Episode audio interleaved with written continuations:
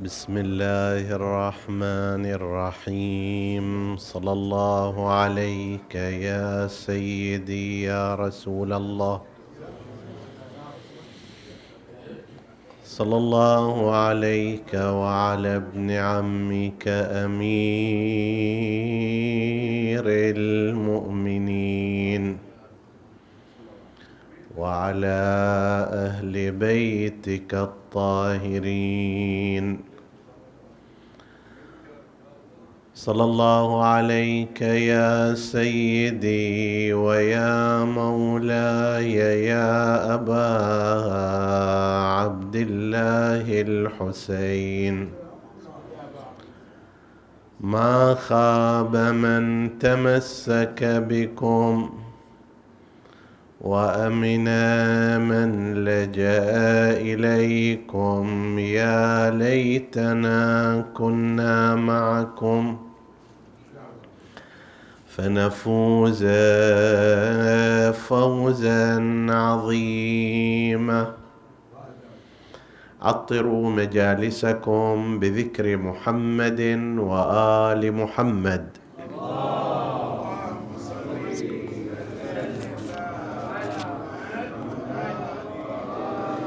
اللهم صل على محمد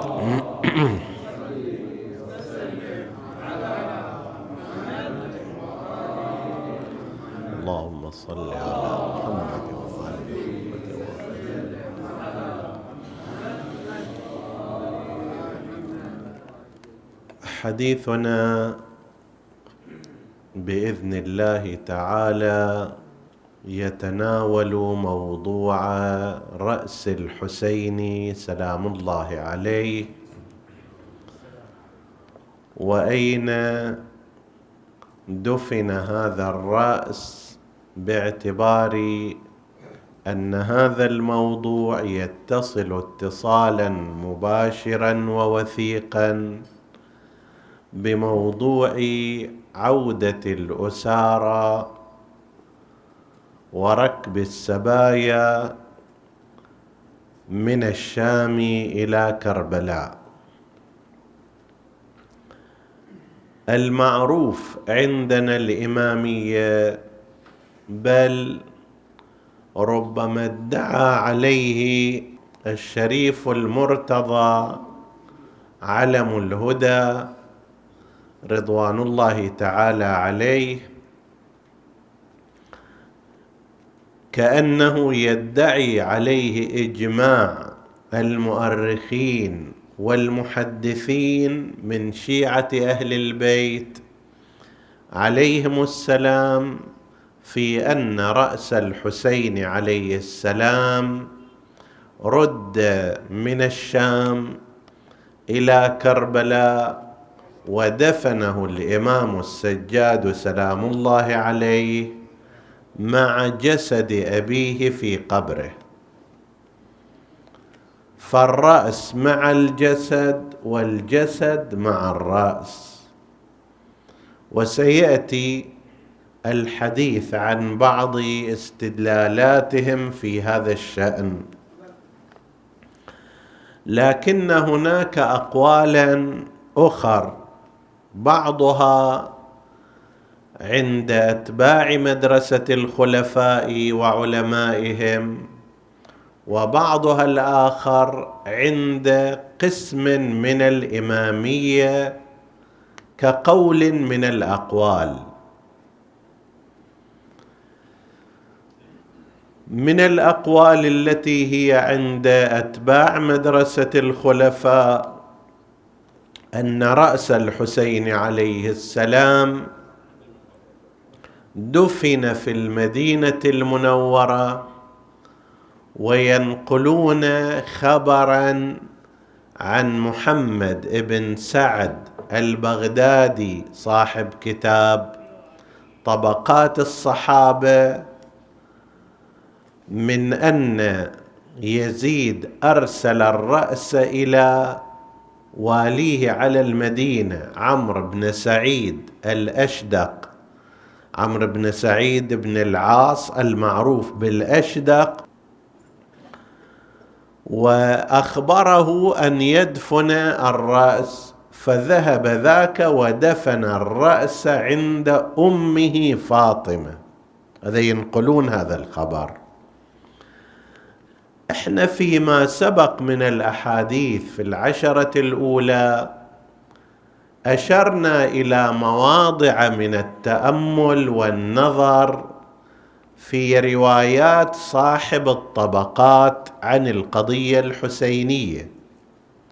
وقلنا إن من أساليب تغييب النهضة الحسينية عن ذهنية المسلمين أنهم عدلوا عن المصادر الأصلية مثل مقتل أبي مخنف الأزدي الذي نقل الطبري قسما قسما كبيرا منه وعدلوا عن أخذ حوادث الواقعة من أهل البيت وصار اعتمادهم الرسمي على روايات محمد بن سعد معروف بابن سعد.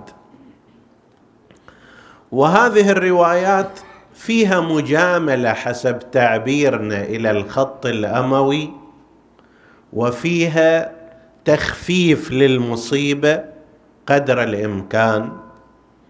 هذه من الروايات أيضا التي تندرج في هذا الإطار أنه يزيد بالتالي صنع خيرا مؤدى هذا الكلام اعتبر هذه مهمة رسمية ورسل راس الحسين إلى المدينة. المدينة فيها واليه عمرو بن سعيد. وصل الرأس إلى هو أيضا قام ودفن الرأس عند أمه الزهراء. طبعا الملاحظات كثيرة على هذا لعل يتبادر إلى ذهنكم واحد منها أنه ومن أين عرف أين قبر أمه الزهراء؟ قبر الزهراء عليها السلام ظل ولا يزال يكتنفه الغموض والإبهام وعف موضع قبري وصية فاطمة لأمير المؤمنين عليه السلام. وماكو أحد الآن حتى من داخل الأسرة الهاشمية يجزم بأنه وين موضع قبر الزهراء عليها السلام. ماكو إشارات واضحة. لا من المعصومين عليهم السلام اللي هم حريصين. هم حريصون على تعيين قبور المعصومين لكن هذا الموضوع خلوه مبهم. فإذا كان في داخل الدائرة الهاشمية ما كان معروف موضع قبر الزهراء. أفترى مثل عمرو بن سعيد الأشدق وهو من أشد ألد أعداء الهاشميين. يعني يزيد اختاره وهو اللي كلفه بأن يقتل الحسين في مكة ولو كان متعلقا بأستار الكعبة. خلاه والي على مكة ثم جمع له المدينة ولما معروف يعني لما رجع إلى المدينة وسمع واعية لما رجع ركب السبايا إلى المدينة وسمع واعية وناعية الحسين عليه السلام تمثل بالقول بأنه يعني مثل ما إحنا عندنا نواعي كعجيج نسوتنا بيوم الإرنبي. هم يضجون وإحنا مضجينا قبلهم هذا مثل فكرة ليت أشياخي ببدر شهدوا. وأكثر من هذا تشمت في زين العابدين وقال يا علي بن الحسين من الغالب؟ من اللي غلب؟ من اللي انتصر؟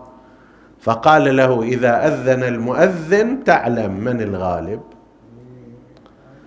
فالرجل هذا بهال بهالمستوى من الحقد عنده. لا يمكن أن يكون متوليا لمثل هذا الموضوع إضافة إلى أن قضية قبر الزهراء عليها السلام غير معروف ثم نبش أي قبر بعد حوالي خمسين سنة. يعني سنة واحد وستين الحادثة في كربلاء والزهراء استشهدت في سنة 11 ستين سنة نبش القبر لدفن مثلا الرأس في ذلك القبر.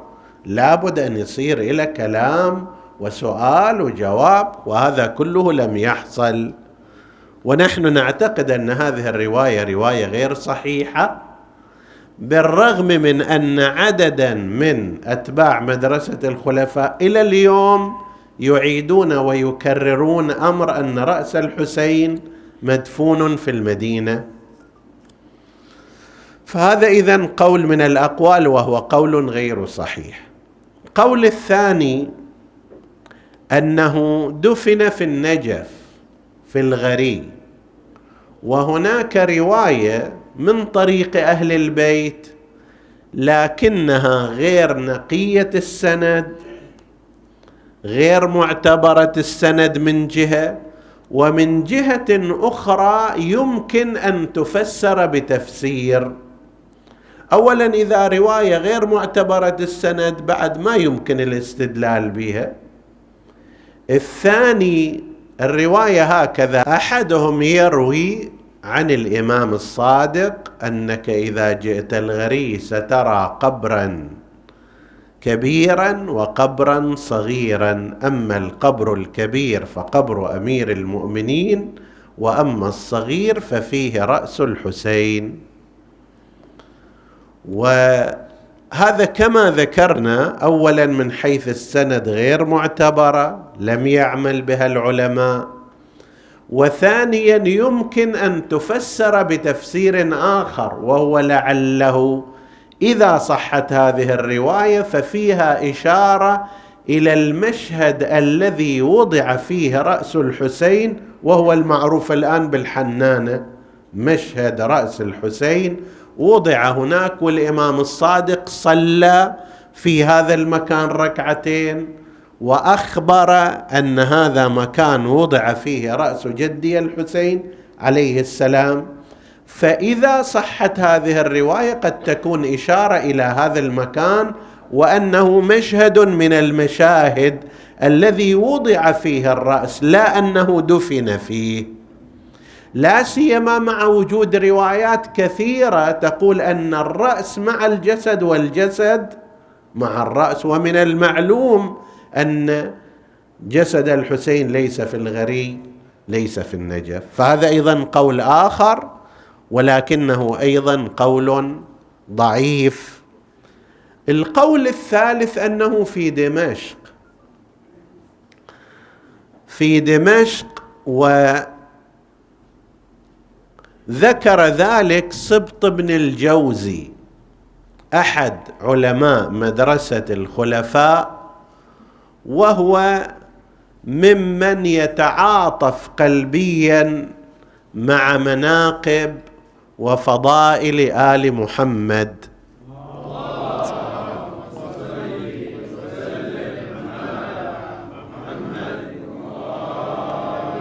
وله حكايات مطولة في هذا الباب. هذا يذكر أن رأس الحسين جعل في خزائن يزيد بن معاوية وبقي فيها لم يرد. ويضيفون إلى هذا فد كلام أشرنا إلى قسم منه في ليلة مضت أن سليمان ابن عبد الملك لتوفي سنة سبعة وتسعين تقريبا هجرية وصار خليفة من الخلفاء الأمويين والحكام هذا نقل عنه أنه عثر على في خزانة الأمويين على رؤوس ورأى بينها رأسا متميزا بينها مفروض أنه مثل هذا رأس الحسين فأخذه وغسله وطيبه بمسك ولفه في ديباج ودفنه في ذلك المكان. وحتى ذكروا أنه مثلا شخص رأى النبي يلطف بسليمان فأخبر سليمان عن ذلك قال له لأن هذا الرجل قد عمل لي معروف في أمر ذريتي وفسرت بهذا. هذا الكلام منقول لا ريب أن رأس الحسين عليه السلام وضع لفترة في خزانة يزيد في ذلك الوقت. هذا معلوم. هسه هذه الفترة هل هي ثلاثة أيام؟ أو هي تسعة أيام مدة بقاء الأسارة والسبايا؟ أو هي أكثر من ذلك إذا قبلنا هذا القول؟ اللي عندنا نحن الإمامية أنه بقي رأس الحسين عليه السلام لأيام في هذا المكان وبهذه المناسبة صار إلى الآن موجود مشهد رأس الحسين عليه السلام والذين ذهبوا إلى الشام رأوا هذا المشهد والمكان ينسب إلى سيدنا ومولانا أبي عبد الله الحسين سلام الله عليه. فبقي هذا المكان ونسب إلى رأس الحسين بمناسبة وضعه فيه. نحن الإمامية لا نعتقد بأنه بقي بما سيأتي الحديث عنه لكن غالبا كان إذا رأس الحسين صار في مكان سبحان الله ذلك المكان يشاد ويبنى ويعلو. وفي هذا سر من أسرار النصر الإلهي. إنا لننصر رسلنا والذين آمنوا في الحياة الدنيا ويوم يقوم الأشهاد. من الناصر أن الإنسان لا يموت بقتله وإنما يبقى حيا مؤثرا يتفاعل معه الناس بمجرد أن تصير حكاية أن رأس الحسين في هالمكان صار تشوف مشهد يقوم والناس يقصدونه إلى درجة أنه في عسقلان عسقلان فلسطين ادعي أنه أيضا وأكو مشهد الآن مشهد رأس الحسين في في منطقة عسقلان. هذه باعتبار قيل أن رأس الحسين عليه السلام وصل إلى ذلك المكان. أنا اللي أريد أركز عليه هذه النقطة أنه لاحظوا بينما مثلا بنو أمية كانت دمشق هي عاصمة ملكهم. استثمروا فيها صبوا فيها الأموال جمعوا فيها الجيوش صنعوا فيها ما صنعوا لكن ذهبوا وذهب ذكرهم إلا من اللعنة. طيب. لا مشاهد لا آثار لا قبور لا أحد يتشرف بهم. ورائحة يقال أن راس الحسين وضع هنا تشوف مشهد يناطح السماء علوا. طيب طفلة من طفلات الحسين يقال أنها توفيت شهيدة هناك. يصير مشهد وعلى هذا المعدل. فهذا القول الثاني الثالث أنه في دمشق عندنا صحيح إلى حد فترة بقاء ركب الاسارى في دمشق الشام. بعد ذلك عندنا أنه تم أخذه وطلبه من قبل الإمام السجاد سلام الله عليه. هذا أيضا قول من الأقوال.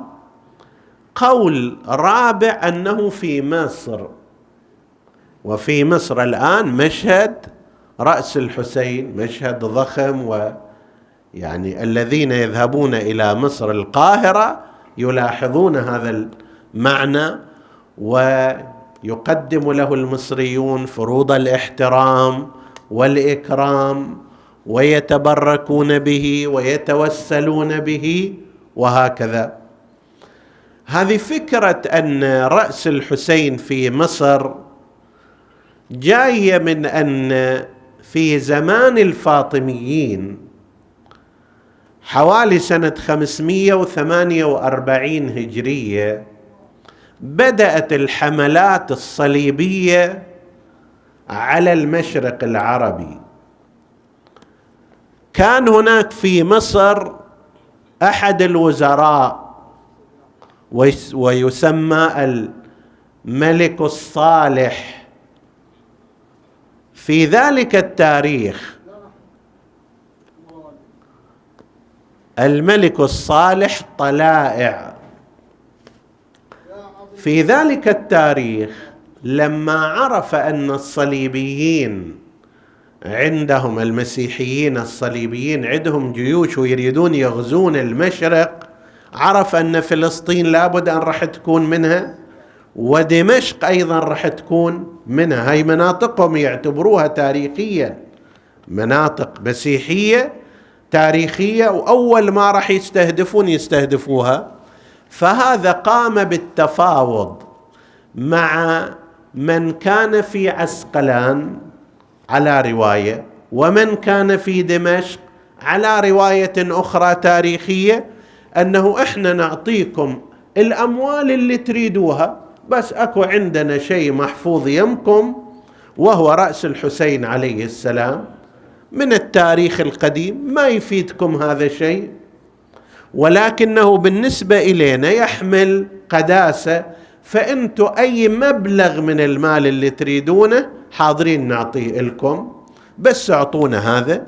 وبالفعل يقال بناء على هذه الرواية المصرية قبل أولئك وأعطوا رأس الحسين عليه السلام مغلف في شيء معين بحيث يحفظ وجيء به إلى القاهرة في ذلك الوقت سنة 548 هجرية وتم استقبال الرأس الشريف على أعلى المستويات. كل الحكومة طلعت كل الوزراء كل العلماء من المذاهب الأربعة وغيرهم.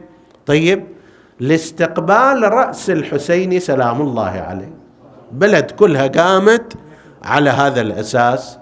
ولما وصل أيضا دفن في هذا المكان وتم تشييد مشهد عظيم إلى الآن لا يزال موجودا. وكل سنة يحتفون المصريون يحتفون به في مناسبة وصول رأس الحسين تاريخ وصول رأس الحسين إلى القاهرة في احتفال عظيم جدا على مدى أسبوع. فهذا أيضا رأي يذهب إليه هؤلاء. طبعا إذا قلنا بأن رأس الحسين عليه السلام قد انتقل مع الإمام السجاد سلام الله عليه نفس السنة سنة 61 فإذا شيء باقي فهو غير رأس الحسين. وبالفعل بقية الرؤوس بقيت. ما عندنا يعني دليل على أن الإمام السجاد عليه السلام أخذ كل رؤوس الشهداء وإنما الدليل قائم عندنا على أنه رأس أبي عبد الله الحسين باعتباره هو وليه. الإمام عليه السلام هو ولي أبيه وله السلطان على ذلك فيقدر ينقل الرأس من مكان إلى مكان ياخذه يرجعه يدفنه. طيب المقدار اللي عندنا دليل عليه كما يقول السيد المقرم سيد عبد الرزاق المقرم رحمة الله عليه هذا باحث في السيرة الحسينية باحث متين. رضوان الله عليه. عنده كتب متعددة فيما يرتبط بالنهضة الحسينية يقول المقدار اللي عندنا من الدليل هو على أن السجاد عليه السلام أخذ رأس أبيه وطلب رأس أبيه من يزيد لأن هي أم فيها من نية أن واحد يطلب من يزيد طلب وهم ما يريدون يطلبون منه شيء. طيب ما يريدون يخلون إله يد عليهم. لكن قضية رأس الحسين تستاهل. فأخذه معه وأرجعه. إذا كان هذا الكلام تام فآنئذ نحن نحتمل أن أنه تم نقل بعض الرؤوس الأخرى بعنوان أنها رأس الحسين عليه السلام. إذا صحت الرواية التاريخية المصرية وبطبيعة الحال بعد حوالي خمسمائة سنة منو يقدر يميز أن هذا رأس الحسين أو رأس علي الأكبر أو رأس أبي الفضل العباس أو رأس فلان؟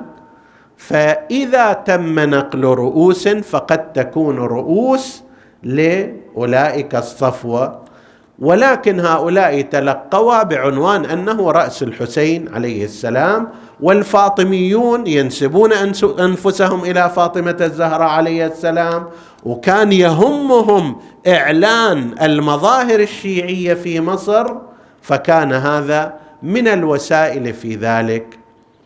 لكن كما ذكرنا الرأي الصحيح هو القول الخامس الذي عليه مشهور الإمامية وهو أنه أرجع رأس الحسين عليه السلام إلى كربلاء بواسطة الإمام السجاد عليه السلام وأنه هو الذي دفنه وألحقه بقبره أيضا. لأن هذه يترتب عليها أمور شرعية.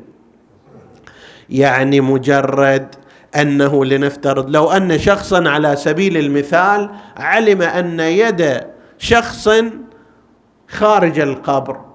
بعد عشرين يوم ثلاثين يوم أربعين يوم هل يقدر أي شخص يجي يدفنها في داخل القبر؟ مو معلوم.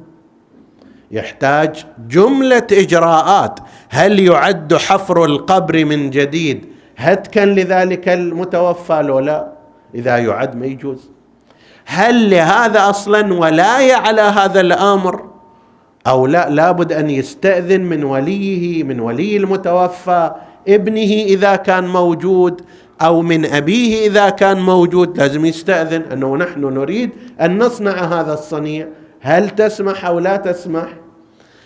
وتولى هذا الأمر فيما هو في رواياتنا الإمام السجاد عليه السلام بأن لما قال لهم يزيد إن أحببتم المقام عندنا أقمتم وإن أحببتم الرحيل جهزناكم. قال له الإمام السجاد عليه السلام نعم ولي حاجات. فقال اذكرها. قال له واحدة منها أن ترد علينا ما أخذ منا. ففكر ذاك وكل همه في موضوع المال. فكر أنه يريد الأشياء اللي أخذت منهم تعويض. جابوا صب المال ذكرنا أن أم كلثوم قالت ليزيد ما أصلب وجهك وأقل حياءك تقتل ابن بنت رسول الله ثم تعطينا المال عوض ذلك؟ ارفعه عنا. فقال للامام السجاد إذا ماذا تريدون؟ قال أريد مغزل أمي فاطمة الزهراء. سلام الله عليه. هذا إلى مكانة خاصة. وأريد رأس والدي الحسين. سلام الله عليه. فبالتالي ما تحتاج هذا الرأس. أنا بالنسبة إلي مهم. فاستجاب له في ذلك وأخذ الإمام السجاد عليه السلام الرأس وأرجعه معه.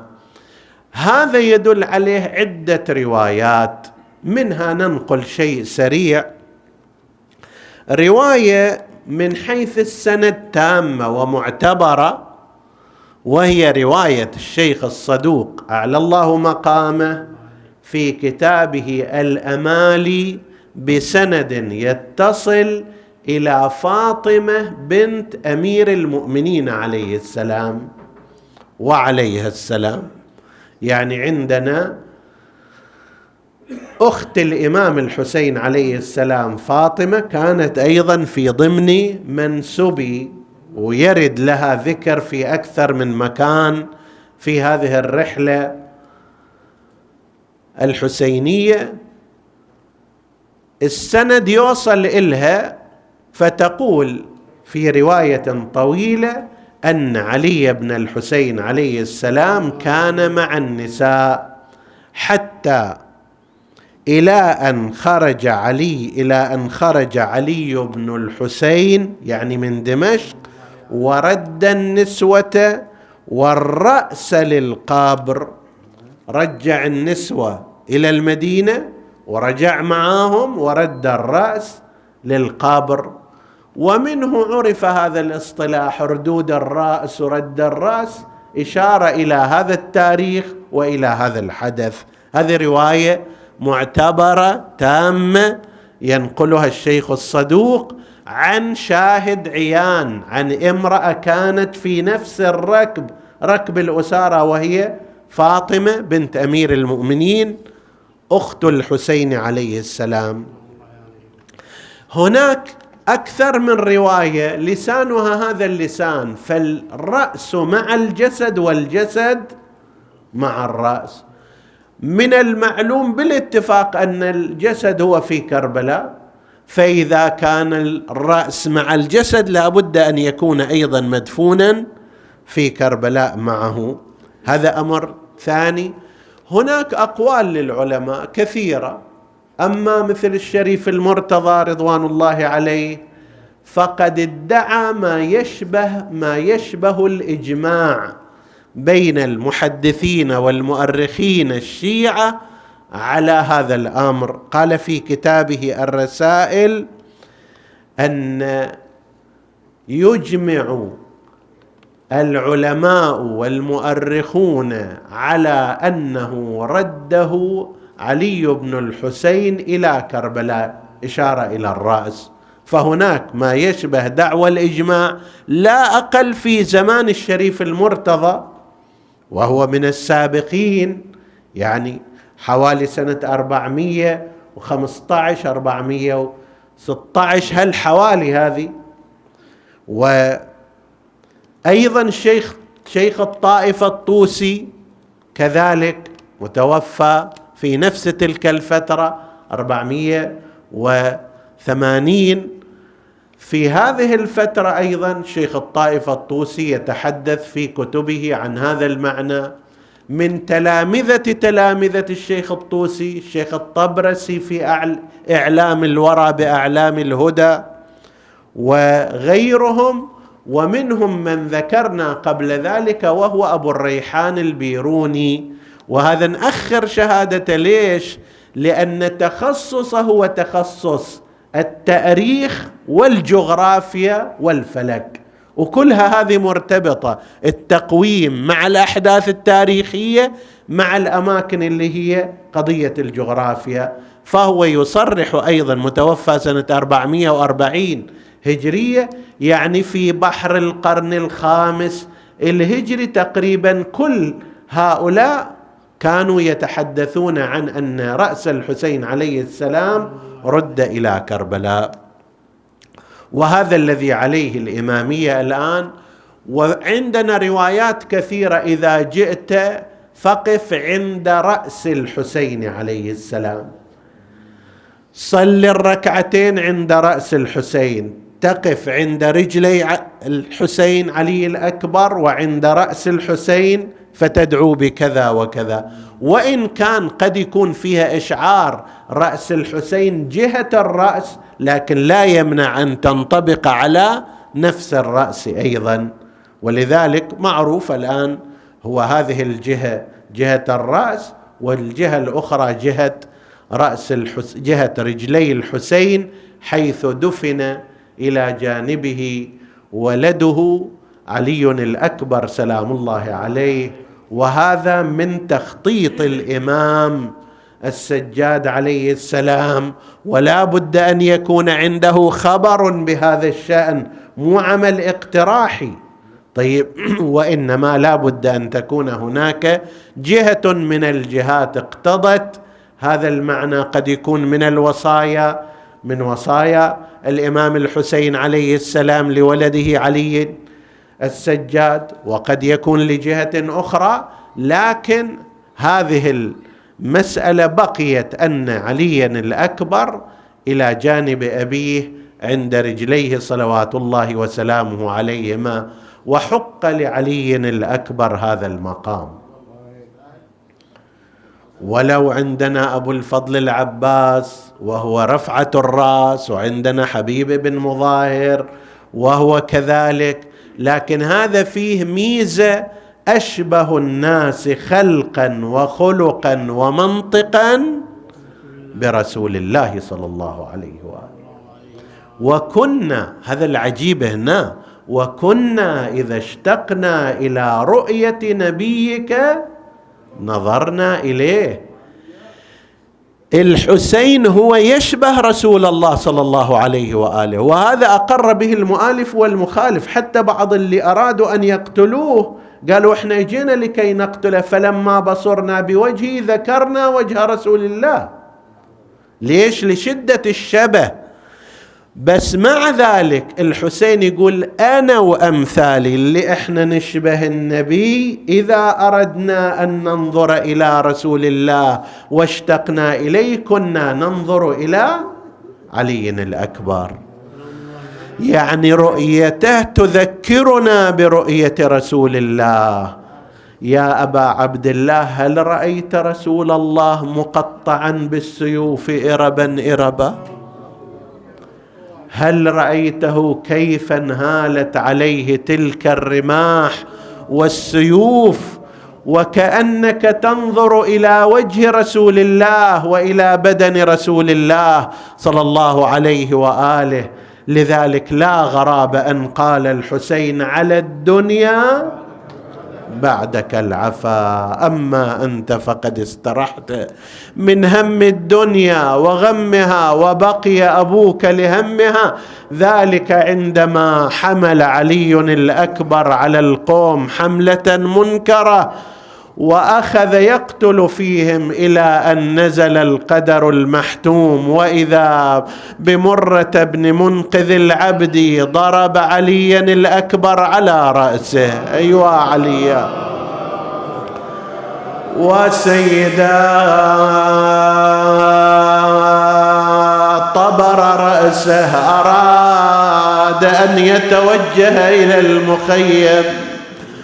ولكن الفرس حملته إلى معسكر الأعداء فانثالوا عليه هذا يضربه بسيفه.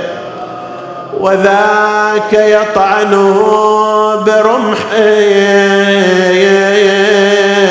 وذاك ينضنضه بسهامه.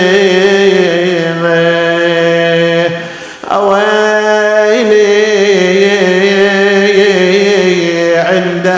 نادى أبا يا أبا عليك مني السلام هذا جدي قد سقاني بكأسه الأوفى شربة لا أظمع بعدها أبدا.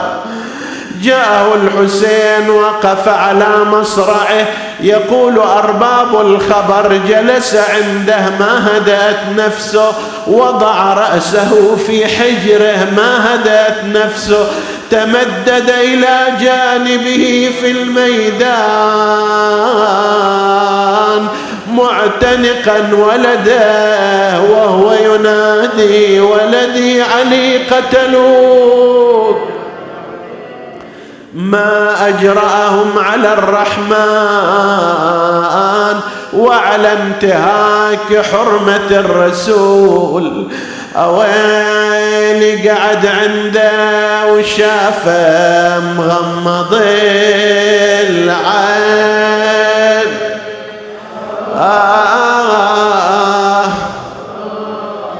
بدم سابح امتر بالخد آه. يا ويلي متواصل طبر والراس ناص آه. حين ظهره على وليده وتحساير يا أبويا من سمع يمك وني آه ومن شبحت لعند الموت آه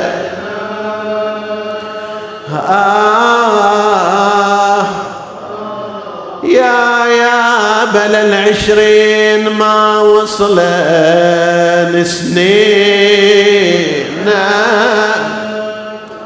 آه وحال حاتفني وحاتفني عليك الدار الاقشار أوالي عندها نادت زينب سلام الله عليها وقد خرجت من المخيم شابك عشرها على رأسها صاحت وولدا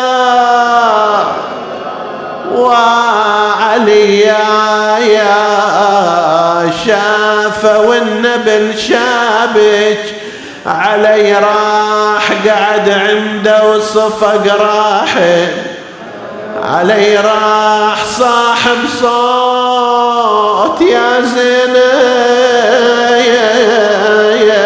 علي راح. يا خياض لمة الدنيا. يا يا دنيا يا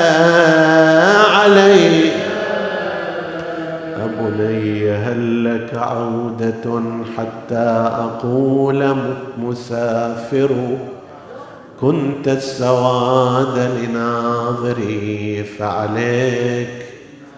يبكي الناظرون نسألك اللهم وندعوك.